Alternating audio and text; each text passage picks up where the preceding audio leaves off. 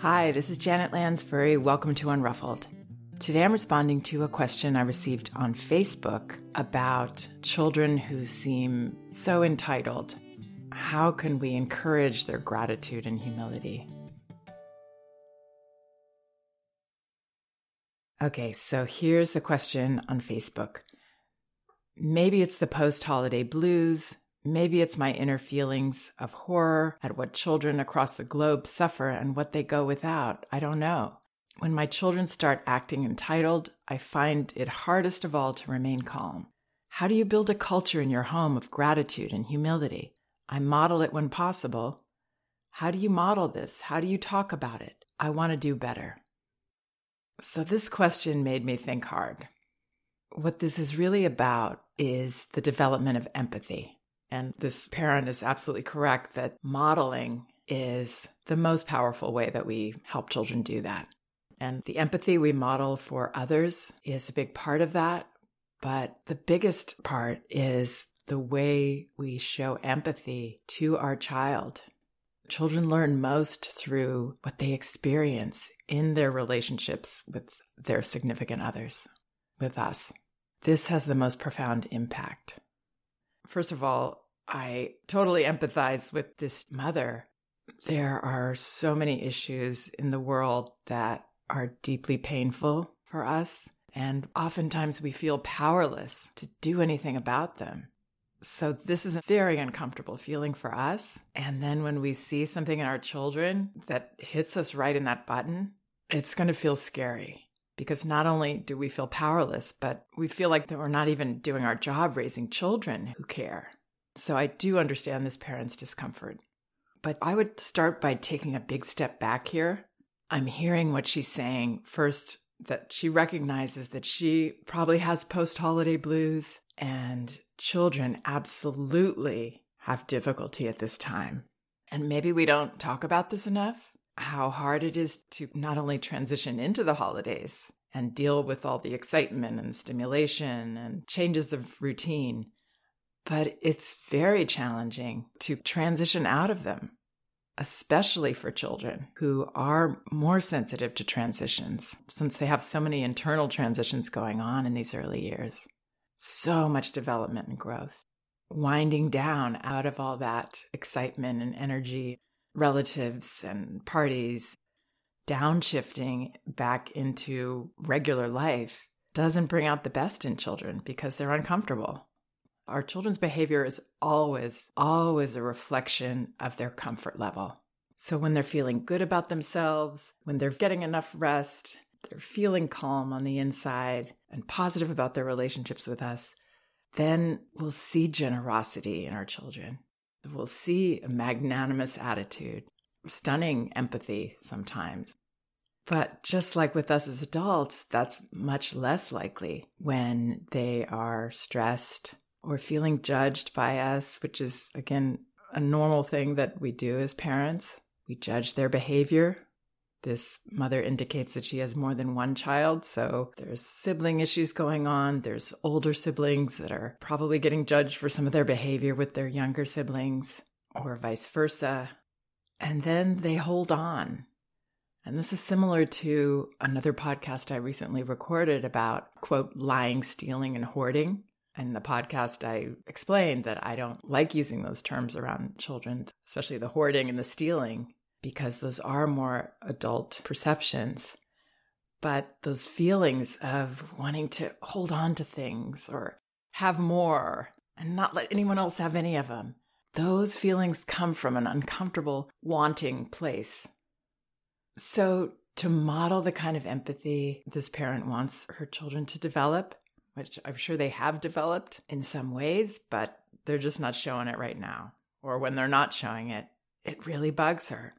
But ideally, the place for us to go with that is to be curious. I wonder why my child is acting like this. But that curiosity gets squelched if we immediately judge and we get our button pushed. And then we're just in ourselves and yuck, and we're not open to seeing what's going on. So, if we can remember that there's always a reason that children behave the way they do, and it's always a reflection on some level of their comfort, the feelings they have going on inside, their stress levels, then we can model empathy even in those situations. Young children don't have this worldview that we develop as adults. Their worlds are very small.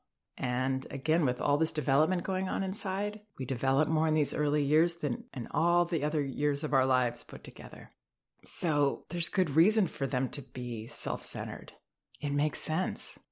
And I can relate to this actually. I've been stressed out lately and it makes me feel very stuck inside myself and defensive and not at my best. It's hard to remember to be grateful for what I have, to be humble, and that the issues I'm dealing with really aren't that terrible in the scheme of things. And it makes me feel better when I step out of myself a little bit. But that's not my tendency. My tendency is to to be inside in my feelings, holding on. And yet with my more mature view, most of the time I have a more mature view because I have the experience to tell me that this too shall pass. And that in the scheme of things, even in the scheme of my life, this is just a little blip that I'm going to get through. Young children can't really do that. They don't have that perspective. So, keeping all that in mind, here's what I would recommend to this parent. First of all, I recommend her taking from this a greater understanding of her sensitivities around this topic, which again are valid and totally understandable and wonderful. But when we know that we have a sensitivity around a certain topic and that this could be a button for us with our children, it can help us to put that in its place. And it sounds like this parent already recognizes that this is a sensitivity for her. So we can say, okay, this is a sensitivity for me, but this isn't really about my children and where they are. This is about me.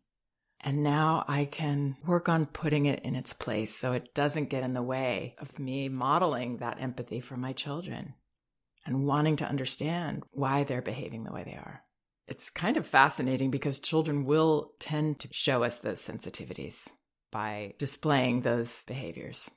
It seems like they know, and maybe they know because of the way that we've reacted to it before.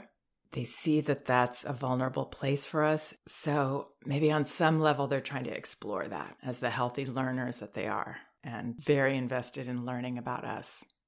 But again, it's a natural tendency to be gimme, gimme, gimme when we're not feeling good inside. So, one thing I've noticed in working with parents is that there's a tendency that many of us have to want our children to be banners for our causes. I'm not saying this parent is doing that, but it's dangerous because it's going to lead us in a distancing direction from our child. We're going to be judging them. As entitled as they can be, they're also very honest and open, and they put it out there honestly, I want every single thing and I don't want you to have any. And if we want them to develop those qualities and characteristics like generosity, empathy, regret, develop their higher selves, then we've got to understand that all sides of themselves need to be accepted by us for them to be able to do those things. So, again, our own relationship with our child is going to be the most profound, formative teaching method that we have we start from a place of acceptance, then we're interested, then we're curious, then yes, we absolutely give them feedback, let them know that we can't do this for them and that's not okay, and we can't allow them to do certain things. But that has to come from a place of unconditional acceptance. And then from there, there are, of course, outside things that we can start to incorporate understanding that the way children learn is number one, through our relationship and our modeling, and two, through meaningful experiences. And there will be opportunities, there will be organic opportunities. That might mean taking our three year old to help a neighbor who's ill, somebody that they recognize, and understanding that that will be more impactful than taking our child to feed a large group of homeless people when they're only three years old, or taking them to a march or a rally. Keeping it smaller and more child centered so that our child is participating in the activity, maybe making choices about what to bring to the children of this ailing neighbor, let's say, or to the neighbor. Those are the kinds of baby steps that will open our children's eyes to what giving and empathy and compassion feel like. Keeping it small, keeping it meaningful to our child. The lessons are in the day to day, in the moment to moment between us and in our smaller community. So, again, I totally empathize with where this parent's coming from. I love that she has questions. How do you model this? How do you talk about it? I want to do better. This is both easier and harder than we might think. It's harder because it's about our generous spirit towards our children and leading with curiosity. And acceptance is a given. And we're not going to be perfect. That's a given too. And some of the best modeling we can do is in terms of humility and gratitude. Ah, I lost my patience with you. I don't like the way that I acted, and I, am really sorry. I'm sure that you are very tired, and it's hard to get back into our regular routines when we've had all this holiday time. And yeah, there is a letdown after the holidays, and we just want more, more, more. I would make sure that you're not letting your children walk all over you and that you're giving in because you want to avoid tantrums. There's always a reason that they have those feelings, and it's actually not that they need that thing that they're asking for. So, being that leader and then understanding that the relationship we have with our child is going to be the most profound teacher for them then we can start to explore other ways to guide our children in what empathy, what getting out of ourselves and into giving looks like. These are developmental processes that need to be nurtured and trusted to a certain degree and allowed to bloom. We can join our child in a way that can make us feel like we're acting out of the highest part of ourselves. I really hope some of that helps. And I want to say thanks again to Noom for sponsoring this episode. Start your trial today at noom.com slash respect. Also, both of my books are available in paperback at Amazon, No Bad Kids, Toddler Discipline Without Shame, and Elevating Childcare, A Guide to Respectful Parenting. You can get them in ebook at Amazon, Apple, Google Play, or Barnes & Noble, and in audio, where they're particularly popular, at audible.com. Thanks so much for listening. We can do this.